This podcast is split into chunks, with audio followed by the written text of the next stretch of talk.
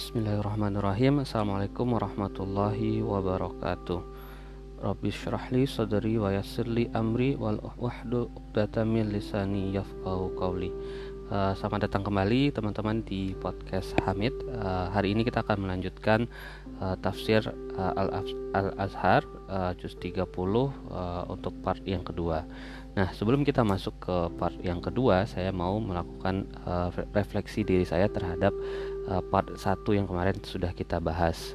Nah, uh, bagi saya uh, refleksi uh, yang kemarin itu ada dua hal utama yang dibahas. Pertama, menceritakan bagaimana uh, kaum Quraisy itu masih mempertanyakan hal-hal uh, uh, seperti hari kiamat, kemudian uh, seperti manusia akan dibangkitkan kembali atau secara secara sederhana adalah meragukan uh, tentang hari uh, tentang akhirat. Nah, uh, menurut saya refleksi yang bisa kita ambil sebenarnya bahkan sampai saat ini pun uh, masih berkembang atau masih banyak orang-orang yang sebenarnya juga mempertanyakan uh, akhirat. Nah, uh, bagi saya ini uh, apa pelajaran yang sangat relate dengan kondisi saat ini gitu. Nah, kemudian di sini kita mendapatkan jawaban kalau nggak uh, perlu dijelasin ke orang-orang itu gitu, uh, atau uh, mungkin bukan begitu. Maksudnya uh, harusnya hal itu udah nggak dipertanyakan lagi. Nah, kemudian dijawab di uh, bagian selanjutnya dari ayat 6 itu Allah menunjukkan bahwa Uh, seluruh sistem bumi, sistem kehidupan ini udah menunjukkan gitu kalau sebenarnya ada yang mengatur gitu. Uh, maksudnya uh, dijelaskan misalnya uh, bukankah udah di apa bumi ini udah di udah terbentang nih gitu. Maksudnya sistem sistem kalau kita lihat di dunia apa dengan dengan sisi dari sisi ilmu pengetahuan bahwa sistem kehidupan di bumi ini menunjukkan bahwa ada uh, zat yang mengatur gitu, ada sesuatu yang mengatur gitu. Artinya uh, pasti ada kelanjutan dari itu gitu. Nggak mungkin begitu uh, apa terjadi begitu saja kemudian ya hilang begitu saja gitu. Nah, uh, saya merefleksikannya bahwa uh, kadang kita melihat gini, maksudnya sistem sistem tata surya ini, sistem kehidupan ini, sistem bumi, ada gunung, kemudian ada uh, kehidupan di dalamnya. Uh, itu kan serupa dengan sistem atau serupa dengan teknologi ya. Nah, kadang kalau saya refleksikan, kadang kita kalau semakin canggih teknologinya kita jadi semakin nggak bisa melihat uh, cara kerjanya gitu. Misalnya ya uh, dulu kan teknologi telepon itu bentuknya telepon kabel ya. Nah itu kita masih bisa tuh ngelogik atau ngelihat oh oke okay, suara kita nih berjalan lewat kabelnya kemudian sampai ke uh, ke apa ke titik yang satunya lagi gitu. Tapi begitu berkembang uh, teknologi telepon kayak sekarang bahkan kayak uh, handphone terbaru. Sekarang kan kita nggak tahu ada gimana proses transfer suaranya kita nggak tahu. Kita tinggal pakai aja jatuhnya gitu. Jadi kalau orang yang yang apa yang tidak mengikuti prosesnya itu ya dia mungkin nggak nggak tahu gimana proses uh, proses apa transfer suara atau gimana proses telepon atau transfer data itu terjadi gitu. Nah begitu juga saya lihat mungkin karena kita nggak nggak nggak mengamati atau kita nggak melihat gimana proses kehidupan atau proses uh, sistem kehidupan seperti bumi, tata surya, sistem sosial di masyarakat itu bekerja, kita nganggapnya ya udah itu kondisi yang udah diterima aja jatuhnya gitu, sehingga kita nggak nggak bisa connect ke kalau setelah kehidupan ini ada kehidupan uh, di akhirat. Nah kemudian uh, saya berpikir apa sih kenapa sih kita harus percaya uh, terhadap akhirat? Nah saya ngebayangin eh, masa-masa uh, ketika uh, kita SMA nih gitu. Jadi uh, saya ada cerita. Uh, jadi orang tua saya itu guru SMA nah di di di di, di kampung lah maksudnya di di daerah di desa gitu. Nah di sana ketika ditanya uh, murid-muridnya apakah mereka akan kuliah mereka tuh masih sebagian besar masih enggak nggak nggak nggak tahu gitu apakah mereka kuliah nggak ya gitu atau kuliah tuh apa ya gitu sehingga uh, istilahnya belajarnya itu nggak nggak nggak nggak berorientasi atau nggak ada persiapan sama sekali untuk masuk perguruan tinggi. Nah kemudian alhamdulillah saya uh, SMA-nya di SMA yang uh, cukup bagus nih gitu, yang dari kelas 1 itu udah istilahnya udah diberi diberi pengantar atau udah diberi bayangan kalau setelah uh, kuliah setelah sekolah ini tujuannya adalah untuk masuk ke uh, kampus ke universitas universitas negeri universitas yang terbaik. Sehingga dari kelas 1 SMA itu udah mulai persiapannya udah mulai istilahnya udah mulai mengarah ke sana gitu. Mulai pelajaran-pelajarannya mengarah ke apa ujian eh, bisa bisa untuk mengerjakan ujian perguruan tinggi kemudian mulai mengerjakan soal-soal ujian perguruan tinggi gitu nah dari dua analogi ini saya melihat bahwa ketika kita yakin atau kita ketika kita punya bayangan akan sesuatu yang akan terjadi di masa depan, maka itu akan mempengaruhi tindakan kita di masa yang sekarang gitu. Um, um, misalnya kayak tadi kan ketika seorang siswa tahu kalau dia akan kuliah, maka dia sejak tiga tahun sebelumnya dia udah mulai nih mempersiapkan, dia udah mulai nih uh, membayangkan seperti apa uh, kehidupan uh, kuliah misalnya membayangkan dia akan di universitas mana gitu. Semakin dia bisa membayangkan dengan lebih jelas maksudnya dia udah bisa membayangin nih dia akan kuliah di UI atau di ITB gitu dia akan semakin semangat untuk belajar gitu dia akan merasa uh, lebih apa ya belajarnya akan akan apa akan mengantarkan dia pada tujuannya dia gitu Nah, uh, refleksi saya, semakin kita bisa membayangkan uh, akhirat, uh, kehidupan setelah uh, setelah kita di dunia ini, maka akan semakin bisa kita mempersiapkannya lebih bagus gitu. Akan membuat kita lebih semangat dalam mempersiapkan uh, akhirat kita gitu. Nah, saya ngebayanginnya makanya di Al-Qur'an tuh banyak dibahas mengenai uh, gimana kondisi di surga gitu. Bahkan juga gimana kondisi di neraka gitu. Supaya kita semakin semangat atau semakin uh, semakin semangat dalam dalam mempersiapkan akhirat kita dalam beramal dalam dalam menuntut ilmu dalam membagi ilmu kemudian juga dalam mendidik anak gitu. Uh, karena uh, apa yang utama itu kan adalah amal jariah ya karena umur kita pendek nih. Uh, berarti kita harus cari amal yang bisa untuk bertahan hingga ya hingga hari kiamat gitu. Itu yang istilahnya investasi saham kita di bumi ini adalah amal jariah yang uh, terbagi tiga apa sedekah atau uh, atau wakaf. Kemudian uh, yang kedua ada ilmu yang bermanfaat ilmu yang kita turunkan ke orang-orang. Kemudian yang ketiga adalah anak yang soleh yang terus mendoakan kita gitu.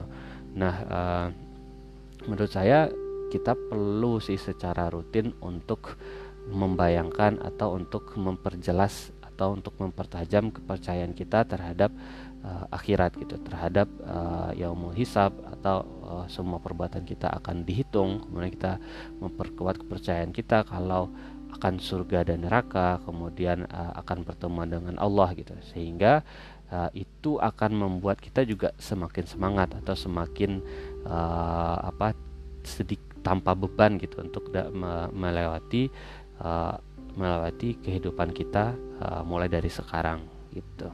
Nah, uh, sekian uh, refleksi dari saya. Kita mulai kita lanjut uh, di ayat uh, 17. أعوذ بالله من الشيطان الرجيم بسم الله الرحمن الرحيم Inna yaumal fasli kana miqata Sesungguhnya hari keputus, keputusan itu adalah satu waktu yang telah ditetapkan. Yauma yunfakhu fis-suri fatatuna afwaja yaitu hari yang akan ditiup padanya serunai sang kakala maka akan datanglah kamu berduyun-duyun. Wa futihatis sama'u fakanat abwaba dan akan dibukakan langit maka jadilah ia beberapa pintu. Wasuyiratil jibalu fakanat saraba dan akan dihapuskan gunung-gunung maka jadilah dia sarap belaka atau sarap itu hilang mungkin ya. Uh, kita masuk ke tafsirnya uh, sebab hari keputusan. Dari ayat 6 sampai ayat 16 diuraikan oleh Allah nikmatnya atas manusia dalam alam yang ada di sekelilingnya. Bahwasanya hidup manusia di alam ini tidaklah dibiarkan terlantar. Sejak dari terhamparnya bumi terpancangnya gunung-gunung kejadian manusia berpasang-pasangan nyenyaknya tidur gelapnya malam terangnya siang adanya tujuh lapis langit dan pancaran matahari dan lebatnya hujan, semuanya itu adalah nikmat bagi manusia selama hidup di dunia ini. Yang kalau manusia sadar akan dirinya, akan tahulah dia betapa besarnya nikmat itu, sehingga dia dapat hidup nyaman di atas permukaan bumi ini, dan bahwa hidup manusia saling berkaitan dengan alam sekelilingnya. Tetapi jangan lupa, yang awal mesti ada akhir. Bumi itu tidak akan senantiasa demikian saja. Akhirnya dia pasti hancur. Dan yang sudah terang terlebih dahulu berjalan meninggalkan bumi ialah manusia sendiri. Kalau ajal manusia telah ditentukan, ajal bumi pun tentu ditentukan pula. Kalau ajalnya datang, satu apa pun tidak ada yang sanggup bertahan. Pada Pada ayat 17, uh, sesungguhnya hari keputusan itu adalah satu waktu yang telah ditetapkan. Jadi, hari keputusan itu ialah hari kiamat dan waktunya telah ditentukan dalam ketentuan Allah, tidak dikurangi dan tidak ditambah dan tidak pula ada yang mengetahui bila hari itu akan terjadi selain hanya Allah Subhanahu wa taala sendiri.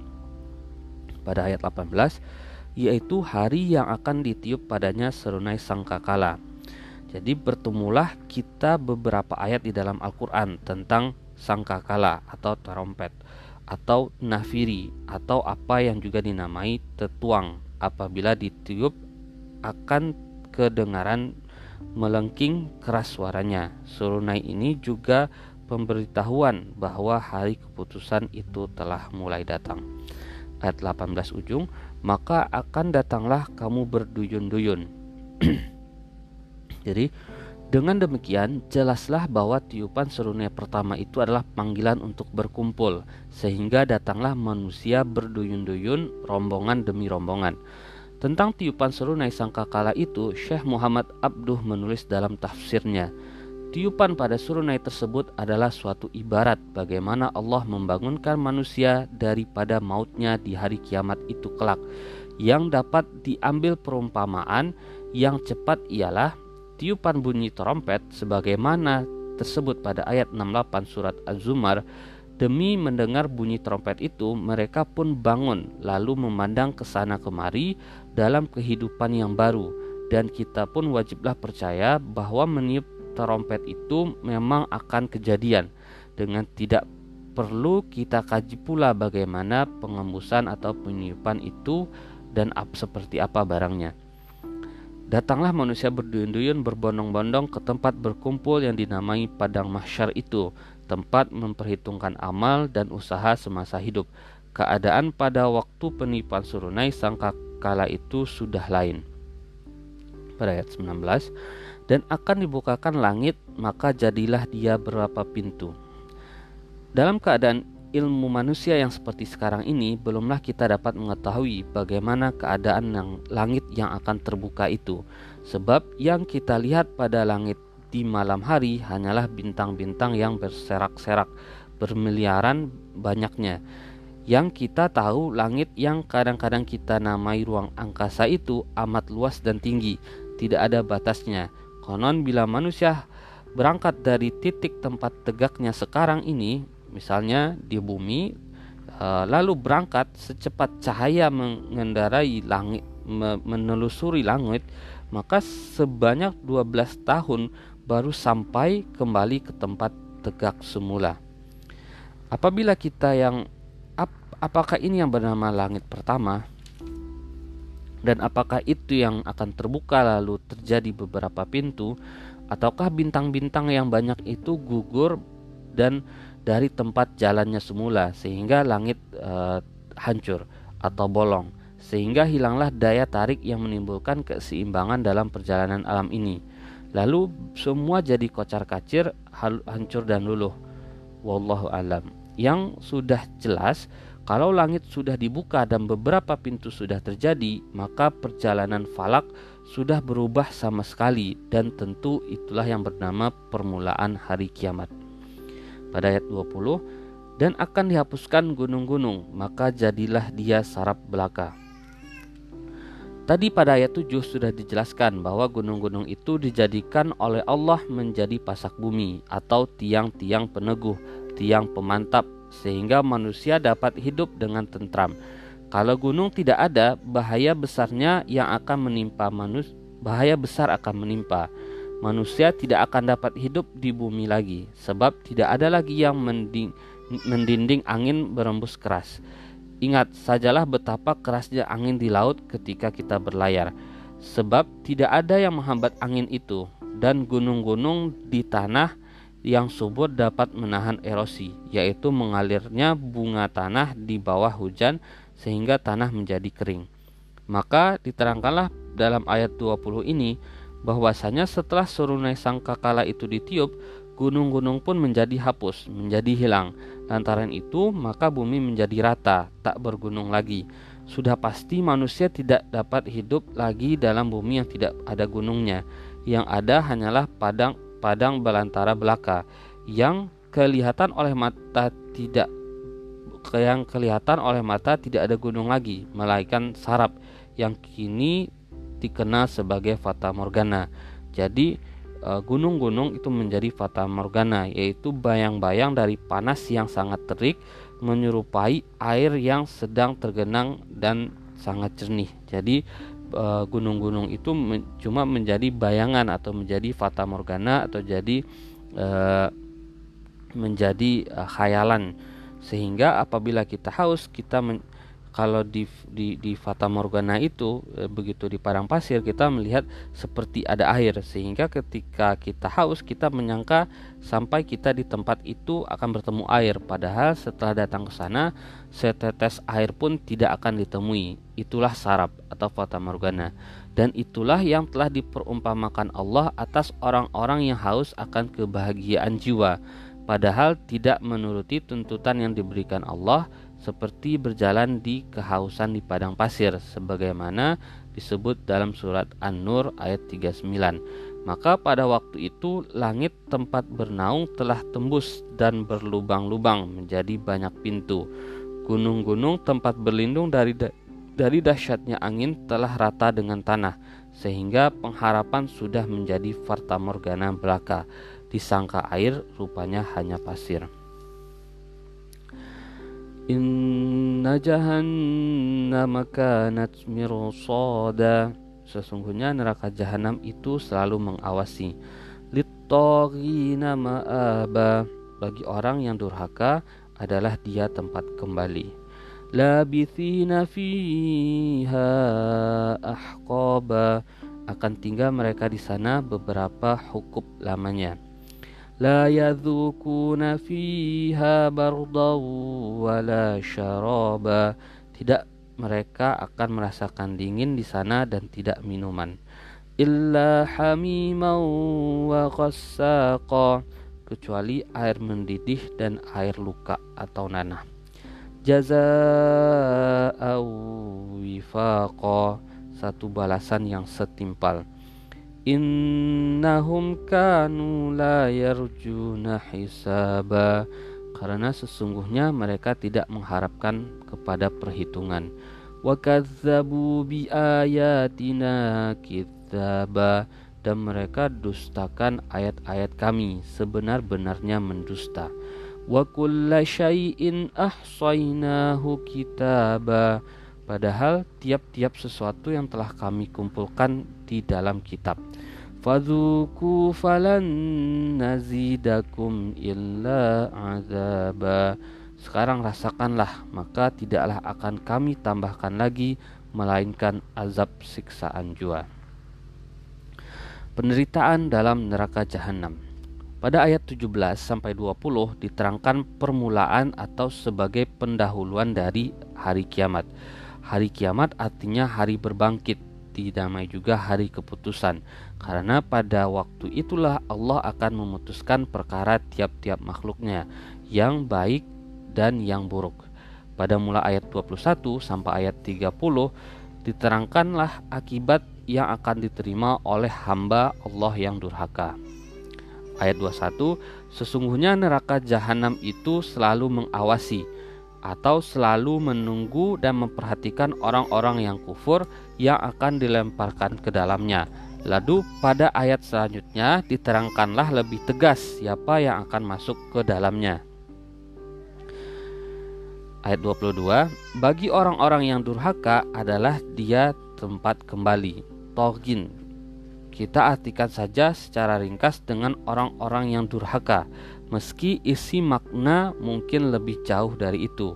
Sebab kata togin itu adalah satu sumber dengan togut yang berarti orang atau barang yang dipuja-puja dan diagung-agungkan sehingga dia sombong dan berlaku sesuka hati. Sebab itu pula maka diktator atau orang yang e, merajalela karena kekuasaan dinamai tohiyah Lantaran itu dapatlah dipahamkan bahwa orang yang tauhin yang dibahas di ayat e, 22 tadi yang akan masuk ke dalam neraka jahanam itu ialah orang yang hanya memperturutkan kemauan sendiri, tidak mau menuruti aturan Allah dan Rasulnya. Orang beriman memakna, memakai kitab Allah menjadi pedoman hidup, namun orang yang tauhin itu kitab dia ialah genggaman tinjunya atau kemauan dia diri dia sendiri ibarat orang bermain bola di tanah lapang menurut atu, menurut atau mengikuti aturan-aturan tertentu. Namun bagi dia, bagi orang tauhin, peraturan tidak perlu. Yang perlu ialah bola itu masuk atau gol, walaupun dengan dihantarkan ke muka gawang dengan pistol di tangan kanan dan bola di tangan kirinya. Seluruh manusia mengatakan masuknya bola dengan cara demikian tidak sah. Namun dia sendiri mengatakan sah sebab dihantarkan dengan memegang pistol. Orang semacam itulah yang di dalam bahasa Arab disebut torin. Maka orang yang tidak peduli peraturan Allah dan Rasul hanya menuruti peraturan buatannya sendiri, orang semacam itulah yang tempat kembalinya neraka jahanam. Ayat 23 akan tinggal mereka di sana beberapa hukum lamanya. Dalam surat dalam ayat 60 surat Al-Kahf ada dituliskan bahwa Nabi Musa mau berjalan, mau berjalan kaki walaupun sampai satu hukub. Dia tidak akan berhenti sebelum bertemu dengan gurunya yang dicarinya itu. Pada ayat pada juz 15 dijelaskan pada juz 15. Maka terdapatlah arti satu hukum menurut orang Arab ialah sekira 80 tahun.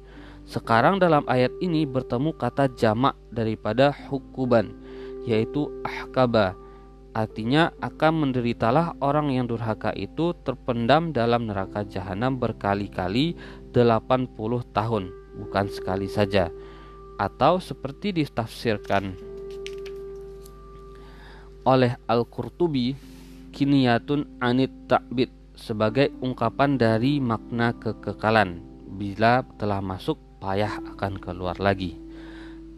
Ayat 24 Tidak mereka akan merasakan dingin tidak mereka akan merasakan dingin di sana. Artinya ialah panas selalu, tidak sekali jua merasakan dingin atau sejuk. Ayat 24 dan tidak ada minuman.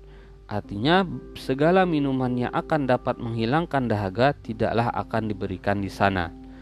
Ayat 25 kecuali air mendidih dan air luka atau nanah. Tentu haus tidak akan lepas kalau yang disuruh minum ialah air mendidih air yang menggelegak uh, yang mendidih yang akan menghanguskan perut. Dan nanah atau air bekas luka dalam sebangsa malak atau ya nanah yang mengalir dari tubuh mayat yang terlambat dikuburkan. Itu pun bukan melepaskan haus melainkan menambah azab. Ayat 26 suatu balasan yang setimpal Artinya bahwa azab siksaan yang, yang demikian pedihnya dan dahsyatnya adalah setimpal belaka dengan dosa yang telah dibuat selama hidup di dunia. Dosa karena melanggar apa yang ditentukan Allah, yang disuruh tidak dikerjakan, yang dilarang tidak dihentikan. sehingga jalan mengelak daripada siksaan yang demikian itu di akhirat nanti sudah tak ada lagi. Kalau hendak mengelak, maka kesempatan hanyalah ada selama ada di dunia ini. Kalau bukan dengan maksud agar hamba Allah dari sekarang juga juga menghindari azab yang seperti itu, tidak ada perlunya Allah menerangkan di dalam wahyu dari sekarang. Karena pada hakikatnya lebih mudahlah di waktu hidup di dunia ini untuk menghindari dosa daripada setelah di akhirat menghindar dari neraka. Pada ayat selanjutnya diterangkan mengapa azab sebesar itu dan mengapa dikatakan siksaan yang demikian adalah azab yang setimpal. Allah menjelaskan pada ayat 27 karena sesungguhnya mereka tidak mengharap kepada perhitungan. Mereka tidak mempunyai harapan buat masa buat hari depan. Mereka tidak percaya bahwa segala amalan baik atau buruk di dunia ini kelak akan diperhitungkan di mahkamah ilahi. Oleh sebab itu, kalau mereka berbuat baik bukanlah karena mereka mengharapkan atau mendapatkan ganjaran pahala dari Allah, dan kalau mereka berbuat jahat, tidaklah mereka percaya bahwa kejahatannya itu diketahui Allah dan akan diberi siksaan yang setimpal. Habislah dunia sehingga ini tidak ada sambungannya lagi dalam pikiran mereka. Pada ayat 28, dan mereka dustakan ayat-ayat kami sebenar-benar mendusta. Kalau disebut kata ja'a ja'a ayatina artinya bukanlah satu ayat melainkan banyak ayat-ayat dalam bahasa kita menjadi ayat-ayat kami. Ayat ada yang berarti tanda kebesaran Allah seumpama gerhana matahari atau anak lahir ke dunia kembar empat dan lainnya. Itu adalah ayat Allah yaitu tanda bahwasanya Allah Maha Kuasa. Maka si Torin Allah, atau orang yang durhaka itu tidak mau percaya kepada Allah padahal tanda-tandanya sudah kelihatan atau ada orang kaya raya tiba-tiba jatuh miskin atau orang berpangkat sangat tinggi tiba-tiba jatuh tersungkur dari jabatannya. Itu pun ayat Allah. Namun si Tauhin itu tidak juga mau insaf dan ayat pun boleh diartikan perintah Allah yang disampaikan oleh rasul-rasulnya sejak daripada Nuh sampai kepada Muhammad Shallallahu Alaihi Wasallam. Si Tauhin tidak juga mau peduli dan Al-Quran pun tersusun dari 6236 ayat itu pun tidak dipercayainya. Sama sekali ayat-ayat Allah itu didustakannya.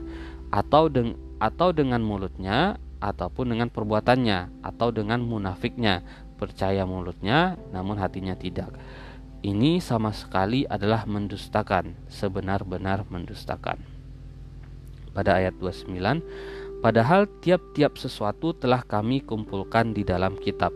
Ayat ini boleh diartikan dua. Pertama Tidaklah patut mereka mendustakan karena semuanya telah tertulis dengan jelas atau tidak patut mereka mendustakan karena akal mereka yang murni atau dinamai fitrah tidak akan menolak kebenaran dari Allah itu.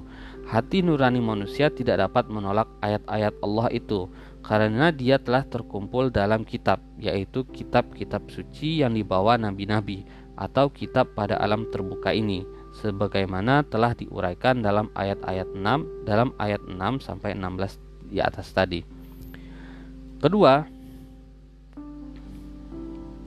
jadi yang pertama tidaklah patut untuk mendustakan karena sudah tertulis jelas. Nah, kemudian yang kedua, maknanya ialah bahwa manusia tidak akan dapat mengelak diri daripada perhitungan.